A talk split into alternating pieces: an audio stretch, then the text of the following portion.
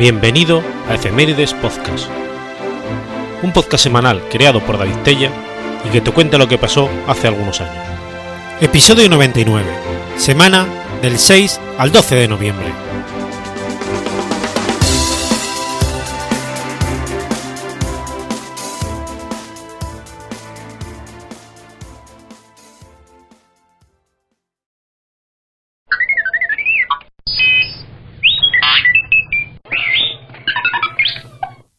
Domingo 6 de noviembre de 1814. Nace Antoine Sachs.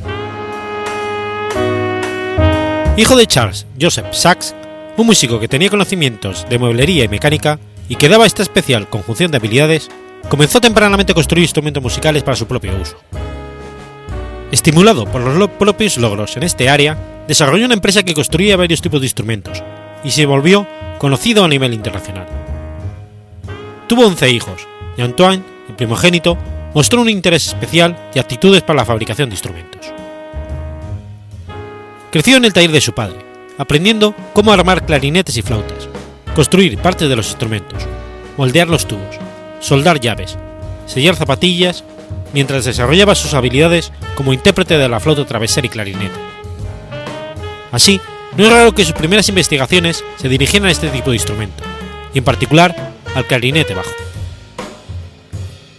Sus instrumentos pronto se mostraron mejores que muchos de los que había en el mercado, lo que llevó a controversias con quienes apoyaban los sistemas más antiguos. Esto forzó a Sachs a duelos musicales con sus detractores, para demostrar públicamente la claridad de sus clarinetes, viviendo algo similar a lo que antes había experimentado Ivan Müller con el clarinete y Theobald Boen con la flauta. Tras un viaje a Berlín para estudiar la tecnología alemana, Sachs decidió mudarse a Francia, donde esperaba tener mayores facilidades para desarrollar sus innovaciones. Sin embargo, sus primeras seis patentes provocaron varios litigios y disputas. Estuvo fascinado con la idea de inventar un instrumento de viento que, por su timbre y carácter, pudiera aproximarse a los instrumentos de cuerda, pero que al mismo tiempo tuviera más intensidad y fuerza. Trabajando en taller de instrumentos de música que tenía su padre en Bruselas, al modificar algunas de las características en calidad del sonido, y en la resolución de problemas acústicos que tenía el clarinete, Sachs diseñó y construyó en 1840 lo que hoy se conoce como saxofón. Al principio, como es de suponer, tan solo el propio Sachs era quien tocaba su saxofón construido por él. Lo tocó por primera vez ante el público en la ciudad de Bruselas en 1841. En 1842, el joven fabricante llegó a París con su saxofón y recibió una gran acogida por los compositores de la época. En 1844, Héctor Berloyd compuso la primera obra que se conoce para este instrumento, el sexteto Canto Sagrado, que fue estrenada el 3 de febrero de 1844, bajo la batuta del propio Bertoldi, y con sax en la interpretación de su saxo. En diciembre de 1844 se produjo la primera aparición del saxofón con orquesta en el oratorio de Jans George Castel Le Der Roy de Juda. Después de los esfuerzos constantes para conseguir su perfeccionamiento, lo que hoy conocemos como la familia de los saxofones fue patentada en París el 21 de marzo de 1846. El interés despertado por el nuevo instrumento produjo a su inventor muchos sinsabores y desavenencias con otros fabricantes e inventores de instrumentos y hasta con intérpretes, ya que veían un peligro en el saxofón. En 1845 perfeccionó y patentó el fliscorno, a partir de una corneta natural de llaves ideado por Kent.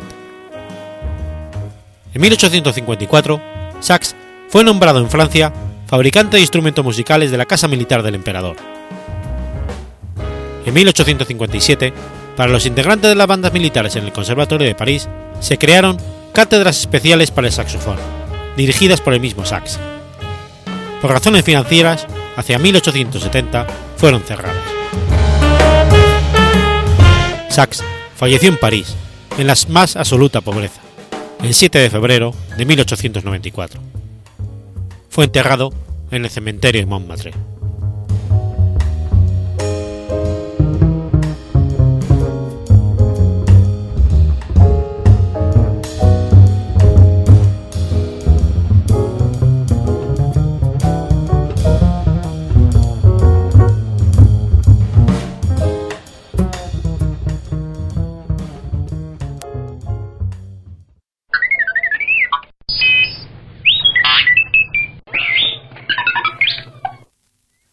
Jueves 7 de noviembre de 1929. Se abre al público el MoMA. El Museo de Arte Moderno, más conocido por su acrónimo MoMA, es un museo de arte situado en el Midtown de Manhattan, Nueva York, en la Once Oeste con la calle 53, entre la Quinta y Sexta Avenida. Alberga piezas tales como La Noche Estrellada de Van Gogh, Broadway Boogie Boogie, de Piet Mondrian, La Señorita de Aviñón, de Pablo Picasso, La Persistencia de la Memoria, de Salvador Dalí, y obras de artistas norteamericanos como Jackson Pollock, Andy Warhol y Howard Hopper.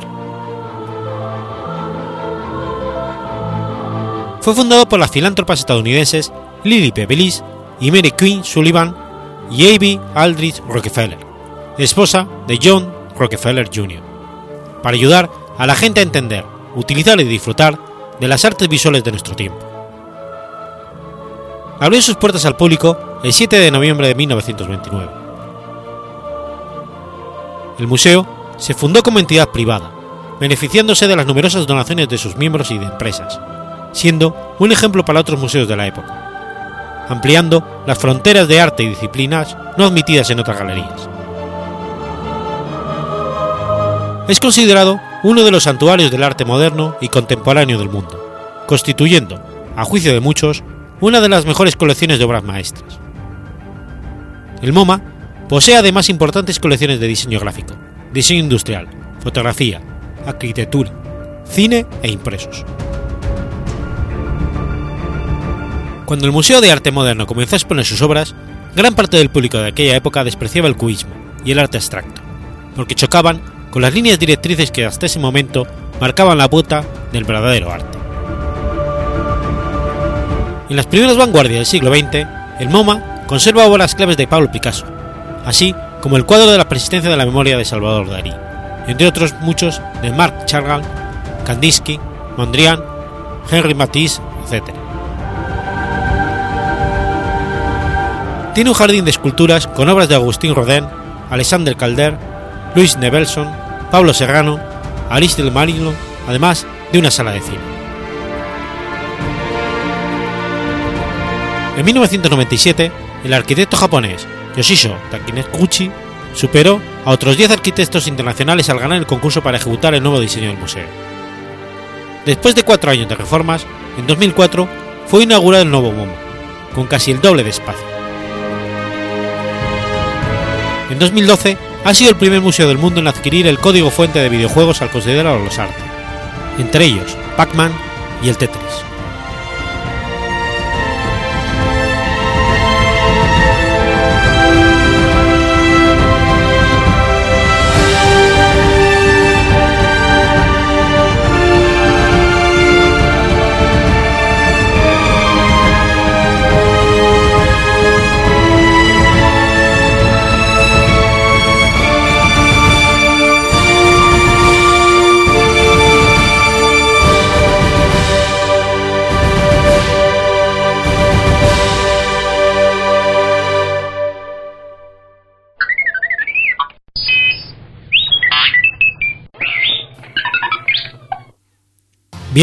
8 de noviembre de 1557.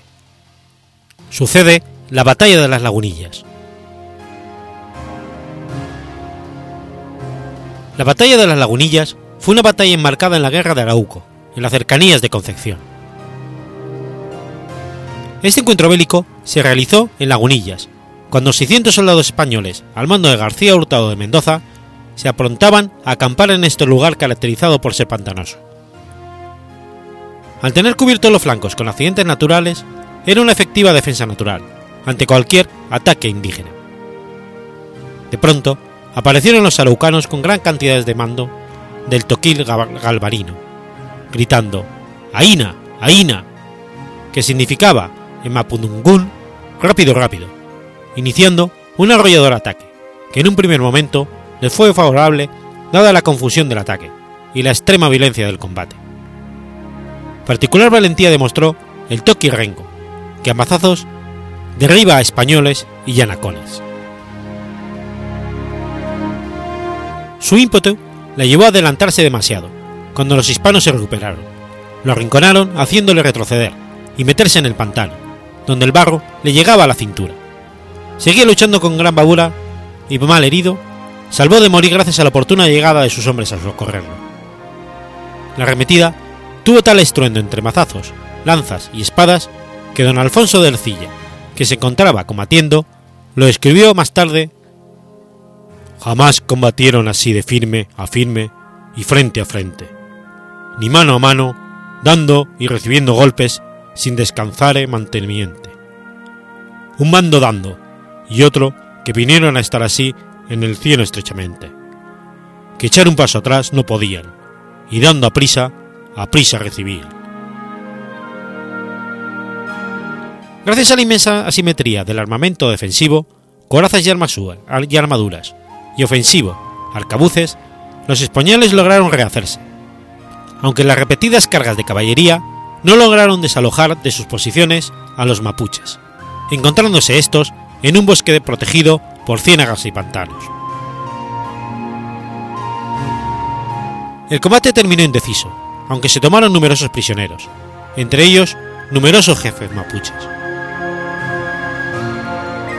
Aquí cayó prisionero el toque galvarino, a quien Hurtado de Mendoza ordenó mutilar. Salvaje costumbre de la época que el toque aceptó, y en un acto de soberbia valentía inclinó su cabeza sobre el tronco del suplicio, para que se decapitara.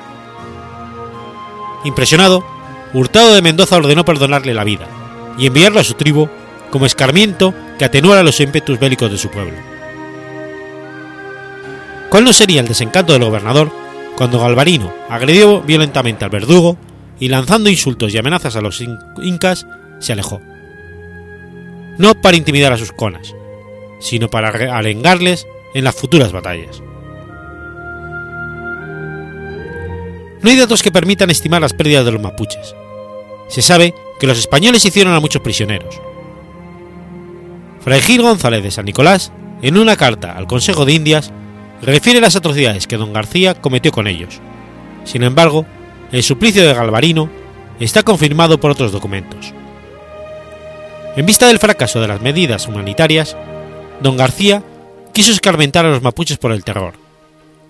Alonso de Ercilla ha contado el inhumano suplicio en las diez estrofas últimas del canto 22 de la Arucana. Ordenó don García cortarle las dos manos.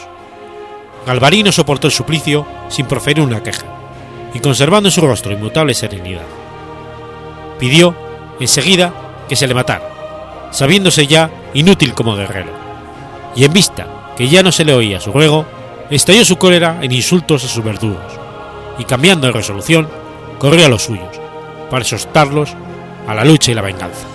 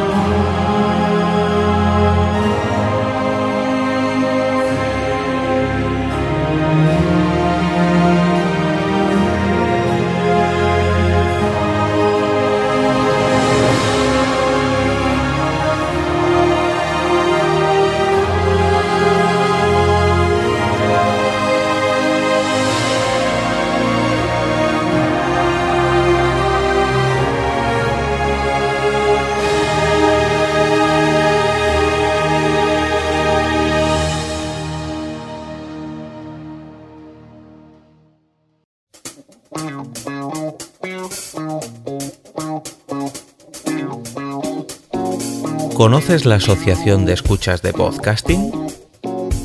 Asespod es el primer lugar de encuentro para todas aquellas personas que escuchan este formato de audio.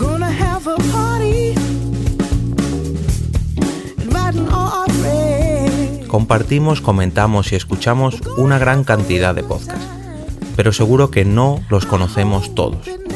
Nos falta este que estás escuchando ahora mismo.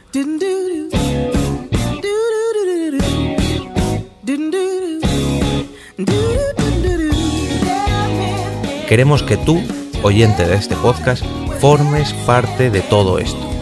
Asociate gratis en nuestra web, asespod.org.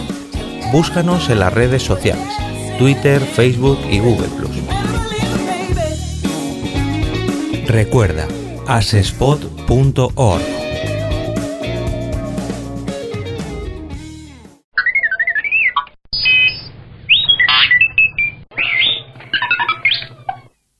Viernes 9 de noviembre de 1894. Nace Mae Mars. Mary Wayne Mars, conocida artísticamente bajo el seudónimo de Mae Mars, fue una actriz estadounidense con una carrera que abarcó más de 50 años. Su nombre completo era Mary Wayne Mars y nació en Madrid, Nuevo México. Su padre, editor ferroviario, falleció cuando ella tenía cuatro años de edad. La familia se mudó a San Francisco, muriendo su padrastro en el terremoto de San Francisco de 1906. Entonces, su tía abuela se llevó a Mae y a Margarite, su hermana mayor, a Los Ángeles, esperando que surgieran oportunidades de trabajo como extras en los estudios cinematográficos de la zona. Frente a los datos biográficos dados, otras fuentes afirman que su padre, S.C. Mars, era camarero en vez de auditor ferroviario, y que estaba vivo en junio de 1900, cuando Mae Mars tenía casi 6 años. Además, su padrastro, William Hall, no habría muerto en el terremoto de 1906 y seguiría vivo en 1910, según datos del censo. Mars trabajó como vendedora, perdiendo el tiempo entre los platós mientras su hermana mayor participaba en un film y observando sus progresos. Finalmente, se inició como extra en varias películas e interpretó su primer papel, protagonista, en el film Ramona, de 1910, a los 15 años de edad. Mars trabajó con D.W. Griffith interpretando pequeños papeles en producciones de los estudios Biograph, llegando su oportunidad cuando Mary Pickford estrella de Biograph y mujer casada en aquel tiempo, rehusó hacer el papel de Lily White en Man's Genesis, ya que debía mostrar desnudas sus piernas. Griffith anunció que si Pickford no participaba en Man's Genesis, tampoco actuaría en la siguiente película, The Sound of Thee. Finalmente, Mars interpretó ambas películas. Fue una prolífica actriz a las órdenes de Mark Sennett y T.W. Griffith, llegando a trabajar en ocho títulos anuales, siendo a menudo emparejada con Robert Harron en papeles románticos. Dos de sus papeles más relevantes fueron los que hizo en El nacimiento de una nación y en Intolerancia. Firmó un lucrativo contrato con Samuel Goldwyn tras rodar Intolerancia, con un salario de 2.500 dólares semanales, pero ninguno de los títulos filmados con él tuvo un gran éxito. Tras su boda con Lee Arms, un agente publicitario de Goldwyn, en 1918 pasó a rodar alrededor de una película al año. El último papel protagonista destacado de March fue el de Flapper, en la película The Wild Rose, en 1923, con Ivor Novello y Carol Dempster. Volvió a trabajar con Novello en 1925 para la versión filmada del éxito teatral del actor The Rat.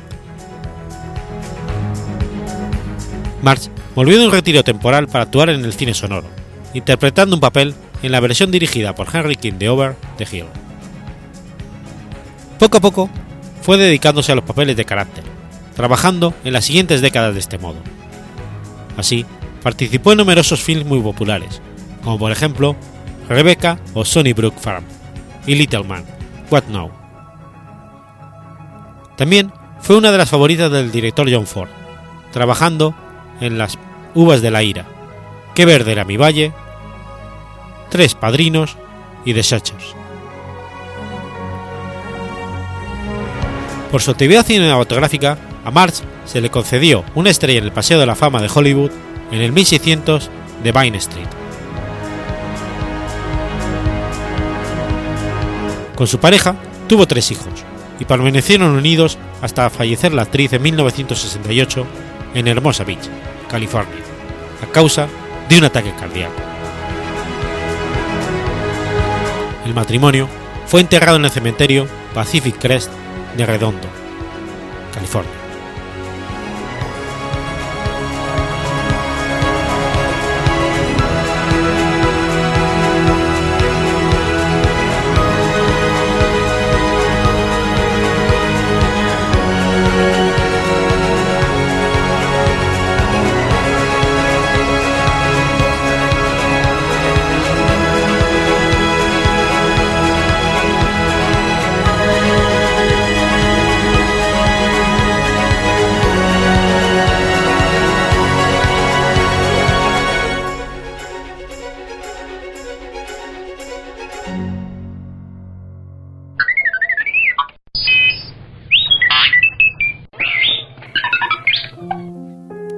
Jueves 10 de noviembre de 1938.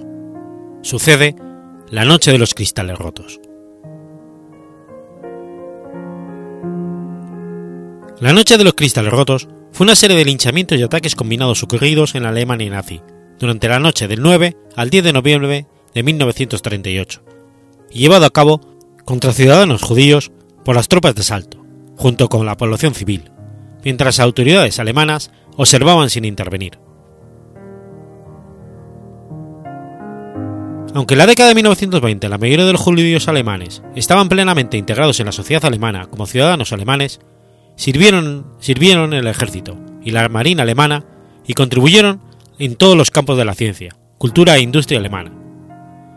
Los casos de violencia contra los judíos existían incluso antes de la toma de poder de los nazis.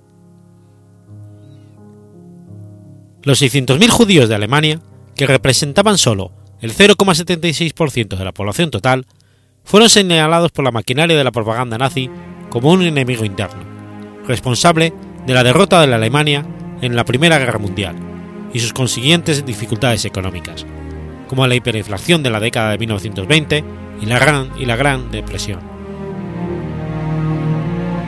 Fue durante la hiperinflación de 1922-23 que se produjo el pogromo de Schoenbertel en Berlín.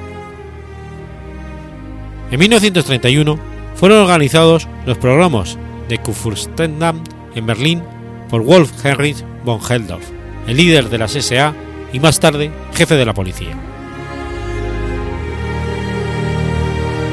El programa del NSDPA, escrito el 24 de febrero de 1920, establecía que los ciudadanos solo pueden ser hermanos de sangre, no puede ser un judío hermano de sangre. Y, en Mein Kampf, Hitler proclamó en numerosas ocasiones su deseo de que Alemania quedase libre de judíos. Los judíos fueron víctimas de la policía antisemita tras la llegada de los nazis al poder en 1933. Las condiciones de la población judía comenzaron a cambiar después del nombramiento de Adolf Hitler como canciller de Alemania por el presidente Paul von Hindenburg el 30 de enero de 1933 y la posterior asunción al poder del dictador después del incendio del Reichstag. Esta discriminación se reflejó particularmente por el boicot a los negocios de los judíos, requerido por Hitler, organizado por Julius Steicher y ejecutado por la SA el 1 de abril de 1933, en una operación con limitado éxito y ampliamente concertado en el extranjero.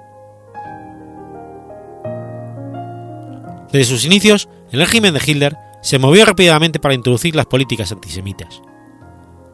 A partir de 1933, el gobierno alemán aprobó una serie de leyes antijudías para restringir los derechos de los judíos alemanes para ganar la vida, para disfrutar de plena ciudadanía y educarse a sí mismos, incluyendo la Ley para la Restauración del Servicio Civil Profesional, que prohibía a los judíos trabajar en la administración pública. El ostracismo hacia los judíos se oficializó el 15 de septiembre de 1935, tras la aprobación de las leyes de Nuremberg, sobre todo con la Ley para la Protección de la Sangre y el Honor Alemán, y la Ley de la Ciudadanía del Reich. Estas leyes y decretos fueron dictados para establecer las características del judío, medio judío o cuarto de judío, de acuerdo a la ascendencia, prohibir las relaciones sexuales y el matrimonio entre los ciudadanos de sangre alemana o afín y los judíos, privar a los judíos de la ciudadanía alemana, así como la mayor parte de los derechos políticos, incluyendo el derecho de voto, la exclusión de ciertas profesiones y la educación.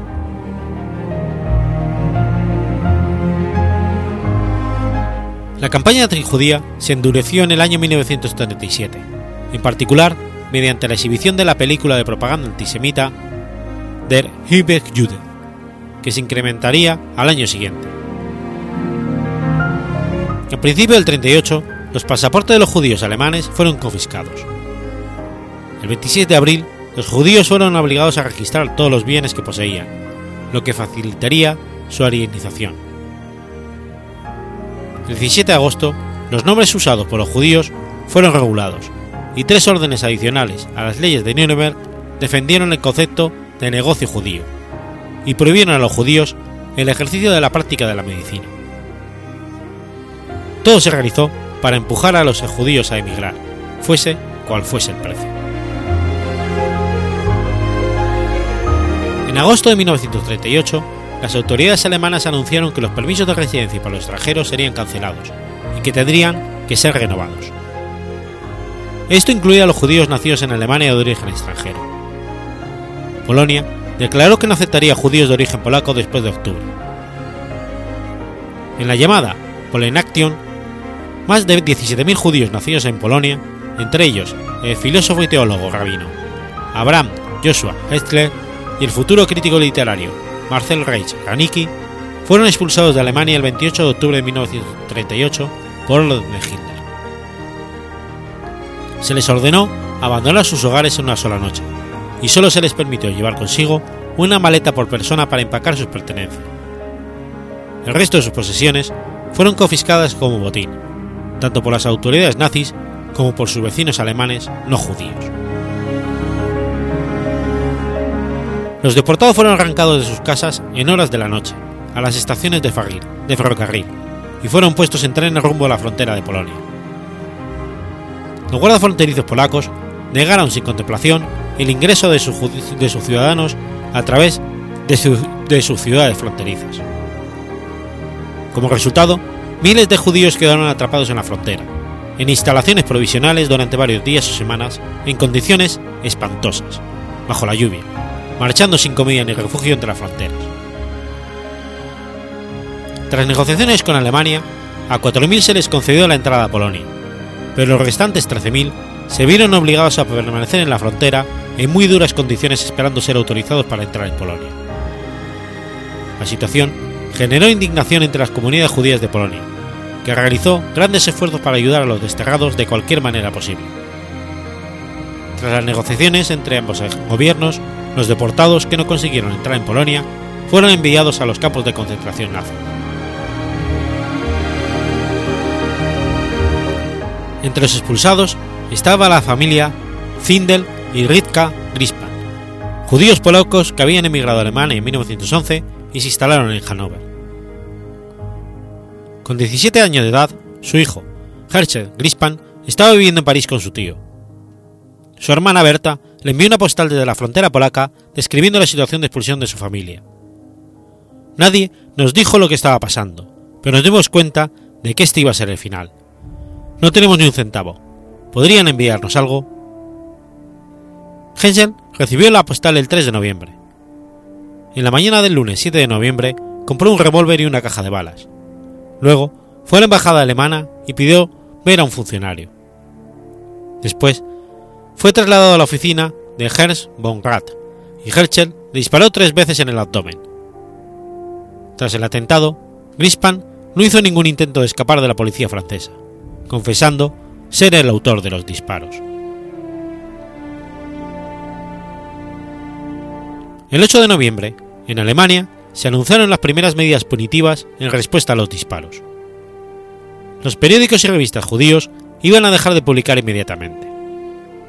En el momento, había tres periódicos judíos alemanes que tenían circulación nacional y había cuatro periódicos culturales, varios periódicos deportivos y varias decenas de boletines de la comunidad, de los cuales solo el de Berlín tenía una circulación de 40.000 ejemplares.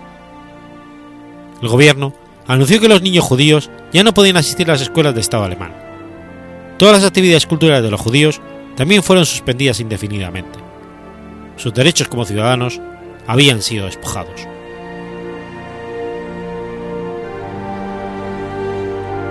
No hubo declaraciones públicas por parte de funcionarios nazis acerca del ataque contra el diplomático von Rath, aunque a partir del 8 de noviembre de 1938, una campaña antisemita de la prensa, orquestada por Joseph Goebbels, alentó los pogromos llevados a cabo por los líderes locales del partido nazi, especialmente en Hesse-Kassel, Múnich y Hannover. El 9 de noviembre, Ernst von Rath murió. A la noche siguiente, los nazis aprovecharon la excusa para llevar a cabo la Noche de los Cristales, atacando a toda la comunidad judía en una serie coordinada de pogromos antisemitas.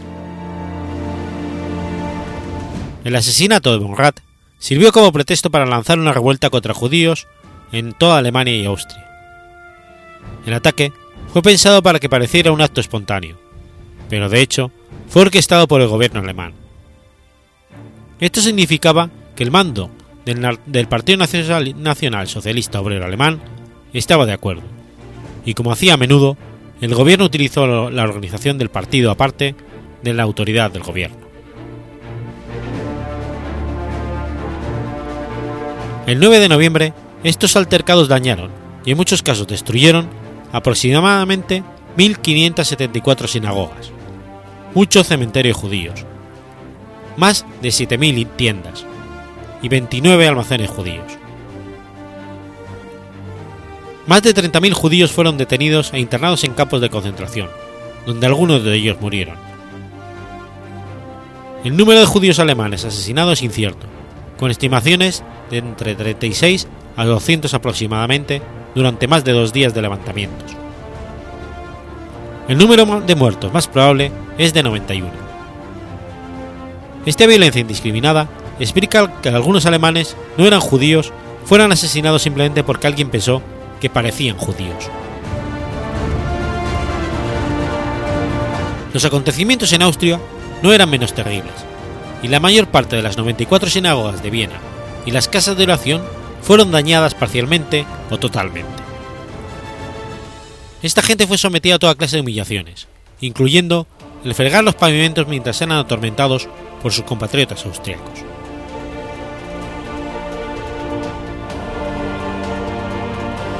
El tremendo acontecimiento se difundió por todo el mundo. Esto desacreditó a los movimientos nazis en Europa y Estados Unidos, provocando un declive. Muchos periódicos condenaron el suceso, comparándolo con las salvajes revueltas provocadas por la Rusia imperial en la década de 1880. Estados Unidos retiró a su embajador, pero no rompió sus relaciones diplomáticas, mientras que otros gobiernos cortaron directamente sus relaciones diplomáticas con Alemania a modo de protesta. En el conflicto español, que llevaba ya tres años activo, la España franquista justificó y hasta aplaudió el pogromo, mientras que la republicana española lo condenó con firmeza apoyando a los judíos.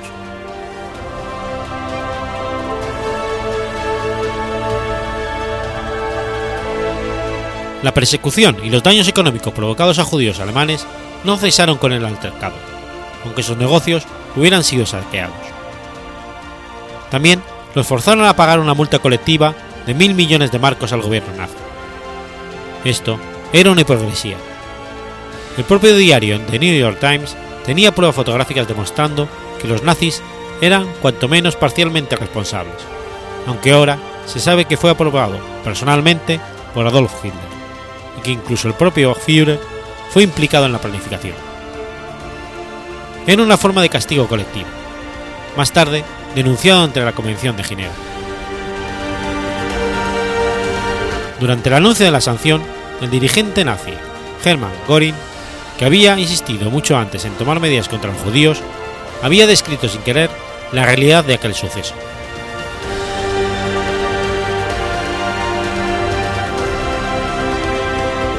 Aquella noche comenzaba una nueva fase de las actividades antisemitas del NSDAP y los aparatos estatales, conduciendo a la deportación y finalmente al exterminio de la mayor parte de los judíos que vivían en Alemania. Aunque pocas personas lo supieran entonces, La Noche de los Cristales Rotos era el primer paso en la persecución sistemática y el asesinato masivo de judíos en todas las partes de Europa, en lo que fue conocido posteriormente como el Holocausto.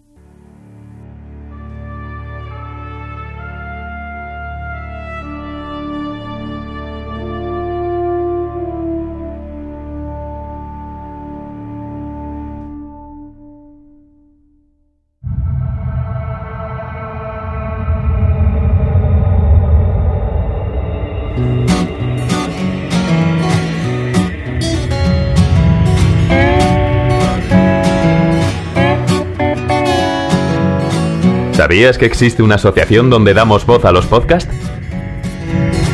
La Asociación Podcast nace con el propósito de aunar intereses relacionados con el podcasting, ofreciendo formación, soporte y una mesa de debate sobre el podcasting, no solo en España, sino también en toda Hispanoamérica. Entre nuestros proyectos destacan nuestro libro colaborativo, la organización de diferentes eventos relacionados con el podcasting como las jornadas de podcasting, los premios de la Asociación Podcast y Radio Podcastellano.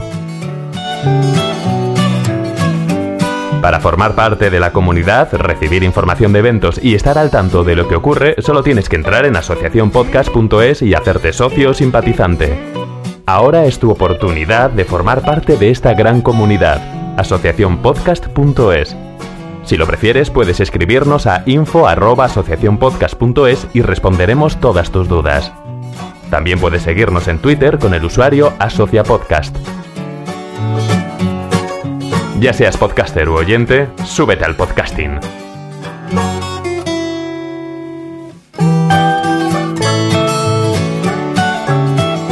Gracias, de nada.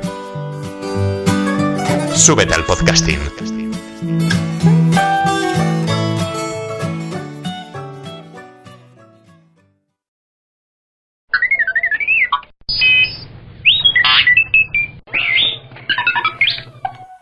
Sábado 11 de noviembre de 1493.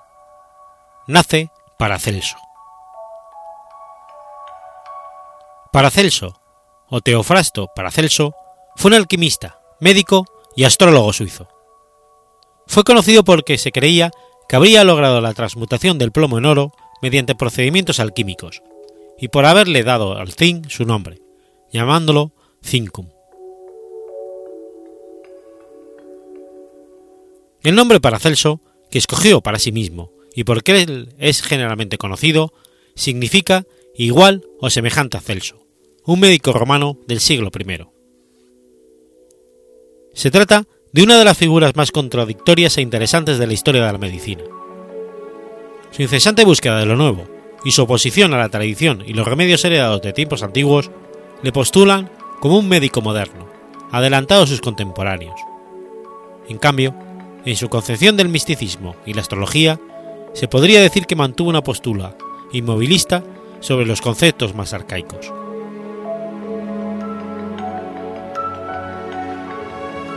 Nació y fue criado en Heinselder, Suiza, hijo del médico y alquimista suavo Hilbgen von Bass von Hingerheim y de madre suiza. Su juventud trabajó en las minas como analista.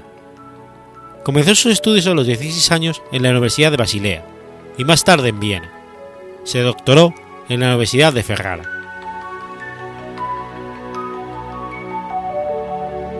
Trabajó como cirujano militar al servicio de Venecia en 1522, por lo que es probable que él estuviera implicado en muchas guerras entre 1517 y 1524 en Holanda, Escandinavia, Prusia, Tartaria y posiblemente el cercano Oriente.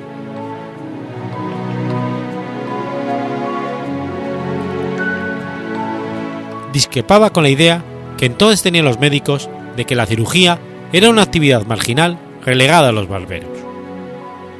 Sus investigaciones se volcaron sobre todo en el campo de la mineralogía. Viajó bastante, en busca del conocimiento de la alquimia. Produjo remedios o medicamentos con la ayuda de los minerales para destinarlos a la lucha del cuerpo contra la enfermedad. Otro aporte a la medicina moderna fue la introducción del término sinovial, de allí el líquido sinovial, que lubrica las articulaciones. Además, estudió y descubrió las características de muchas enfermedades, sífilis y bocio, entre otras, y para combatirlas se sirvió de azufre y de mercurio. Fue además el primero en identificar una enfermedad producida por el trabajo.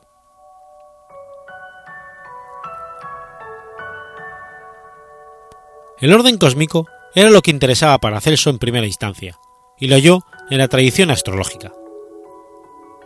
La doctrina del astrum incorporae es una idea capital y más querida. Fiel a la concepción del hombre como microcosmos, supuso el firmamento en el cuerpo del hombre y lo designó como astrum o siddus, en español astro o constelación. Fue para él un cielo endosomático cuyo curso estelar no coincide con el cielo astronómico, sino con la constelación individual que comienza con el ascendente u horóscopo. Se le atribuye la paternidad del término espagiria. Uno de los principios de Paracelso fue, únicamente un hombre virtuoso puede ser un buen médico. Para él, la medicina tenía cuatro pilares, la astronomía, ciencias naturales, química y el amor. Introdujo el uso del láudamo, y su principal libro fue La Gran Cirugía. A pesar de que se ganó bastantes enemigos y obtuvo fama de mago, contribuyó en gran manera a que la medicina siguiera un camino más científico y se alejase de las teorías de los escolásticos. También aportó datos alquímicos. A Paracelso se le atribuye la idea de los cuatro elementos, tierra, fuego, aire y agua, que pertenecían a criaturas fantásticas que existían antes del mundo. Así pues, la tierra pertenecería a los gnomos, el agua a las nereidas, ninfas acuáticas, el aire a los silfos, espíritus del viento, y el fuego a las salamandras, hadas de fuego. Igualmente, Paracelso aceptó los temperamentos galénicos y los asoció a los cuatro sabores fundamentales. Esta asociación tuvo tal difusión en su época que aún hoy en día su lenguaje coloquial nos referimos a un carácter dulce para definir a alguien tranquilo o, flemático, amargo con alguien colérico, salado con alguien sanguíneo, dicharachero, y el carácter ácido pertenecería al temperamento melancólico. Paracelso murió a la edad de 47 años en Salzburgo, y sus restos fueron enterrados según sus deseos en el cementerio de la iglesia de San Sebastián de Salzburgo.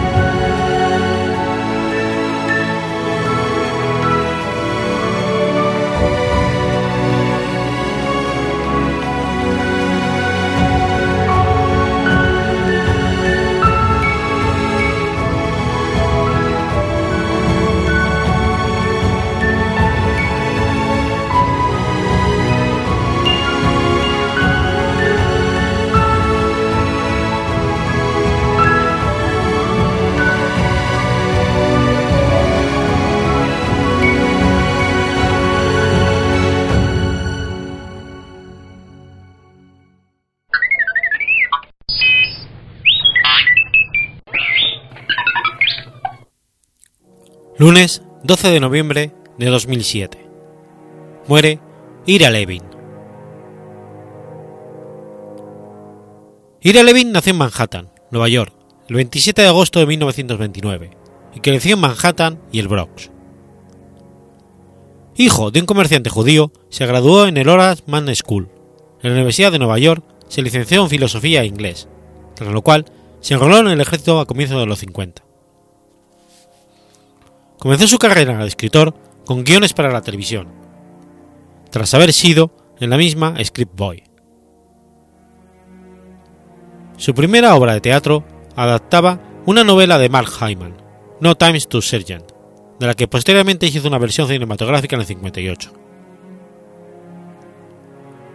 La primera de las siete novelas principalmente de misterio que llegó a publicar fue Bésame antes de morir, que narra la historia de un trepa ambicioso que asesina a su novia para quedarse con la hermana de esta, y alcanzó un gran éxito de, público y obtuvo el premio Edgar Allan Poe concedido por la Asociación de Escritores de Misterio de los Estados Unidos, a la mejor primera novela publicada. Enseguida fue adaptada al cine, en el 54, con Robert Warner y Joan Goodbar, y posteriormente en el 91, interpretada por Matt Dillon y Mark von. Volvió a teatro para escribir su obra más conocida en ese campo, Trampa Mortal. Éxito en Broadway por que ganó un nuevo premio Edgar. Se trata de la historia de un dramaturgo decadente que interviene en un complot para matar a un rival al que envidia y robarle su novela. Fue adaptado al cine en los 80, interpretado por Michael Caine y Christopher Reeve. Su novela más popular es, sin duda, El bebé de Rosemary, también titulada en España La semilla del diablo. Fue adaptada al cine por Roman Polanski e interpretada por John Cassavetes y Maya Farrow. Esta versión es considerada un clásico del cine de terror y narra la concepción y nacimiento en los tiempos modernos del anticristo, desde el punto de vista de su madre, quien ignora que ha sido elegido para ello. También fue llevada al cine su novela Los niños del Brasil, por Frank Schaffner, y protagonizada por Gregory Peck y Lawrence Oliver. En esta novela se fabula sobre la creación de decenas de clones de Adolf Hitler por parte de un proyecto urdido por el criminal de guerra nazi Joseph Mengele, y la lucha contra él por parte del cazanazis Jacob Lieberman, máscara que esconde un personaje real, el cazanazis Simon Wiesenthal. Igualmente fueron llevadas al cine su fantasía satírica de Stephen Wife, con el título Las mujeres perfectas en el 75 Acosada en el 91. En un día perfecto, cultiva la novela de ficción científica. Presenta una humanidad aborregada y feliz, controlada y protegida completamente por el superordenador omnisciente Unicop. El dolor y el sufrimiento humanos han sido erradicados de la sociedad y los instintos agresivos han sido eliminados mediante tratamientos de quimioterapia aplicados masivamente, convirtiendo el mundo en un sistema asfixiante de pura amabilidad.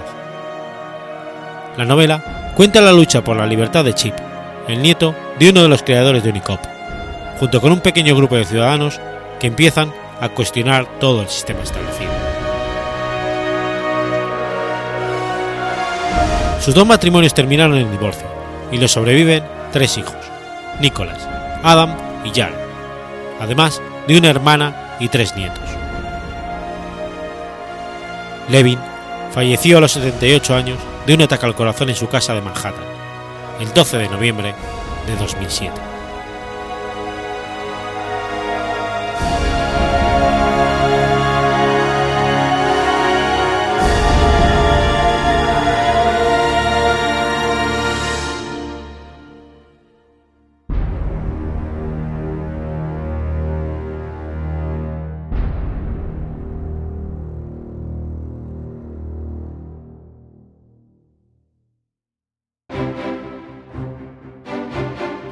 Has escuchado Efemérides Podcast.